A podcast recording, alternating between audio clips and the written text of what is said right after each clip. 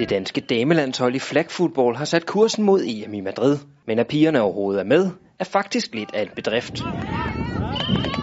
Fordi vi ikke var nok piger de sidste par år, så er der blevet taget en beslutning for forbundets vegne, at vi ikke skulle afsted i år. Og så ringede jeg til formanden og spurgte pænt, om vi ikke kunne få lov til at prøve at se, om vi kunne samle nok piger og få lov til at komme afsted. Og der var tilmeldingsfristen faktisk allerede overskredet. Heldigvis så fik vi lov til at eftertilmelde, fordi vi kunne samle masser af piger, der gerne ville afsted i år. Så det var fedt. Det var på vores eget initiativ.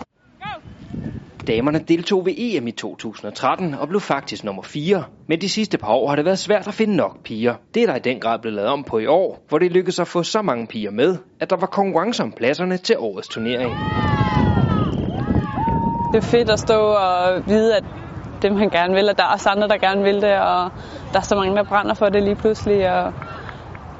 Det fungerer, og folk vil det, folk vil hinanden, og der er en rigtig god stemning på holdet. Det har været en kæmpe stor succes, og vi har haft nogle rigtig gode måneder her det sidste halve års tid.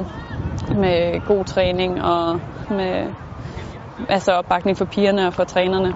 Der kommer en herud. Og netop på trænersiden har pigerne gjort noget af et scoop. Det er nemlig lykkedes at hive den tidligere herrelandstræner Jimmy Jørgensen ind. En stor kapacitet, der har vundet 2 EM-titler og sølv og bronze ved VM med herrene.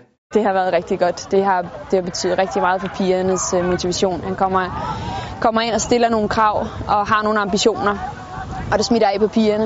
De har været super committed, og alle har knoklet.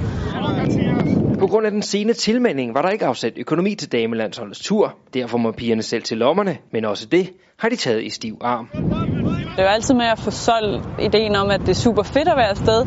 Også selvom man skal betale lidt for det. Men folk har været meget gode til at bakke op omkring det, og har troet på, at det er en god proces. Så håber vi får en rigtig god turnering i Spanien også.